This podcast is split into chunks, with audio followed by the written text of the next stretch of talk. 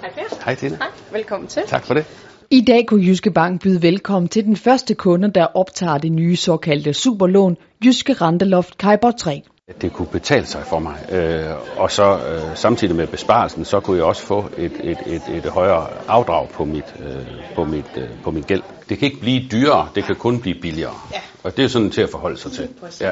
Per Norsmark har i dag et fastforrentet lån, og det var udsigten til at få en billigere rente, hvor der samtidig var et loft, der fik ham til at omlægge sit boliglån. Allerede det første år skulle den øh, udgift, der er forbundet med at, at lægge om i et andet lån, den skulle være, allerede være, være hentet det første, første år, og, og det var den jo så, så rigeligt jo som sagt en nettobesparelse på 700 kroner Ja. ja. om om måneden. Ja. For Per Norsmark har det ikke været med i overvejelserne at skifte til et F1-lån i et realkreditinstitut. Det er ikke så fleksibelt, synes jeg, som det her. Til gengæld ser han gode perspektiver i Jyske Renteloft Kajber 3. Men Det har også noget med temperament at gøre, altså øh, om, om man tør at tage sådan lidt, men, øh, men, men jeg har ingen problemer med det, og, og jeg vil sagtens kunne anbefale det til andre. Kan du have det? Vi Lige måde. snakkes ved. Ja.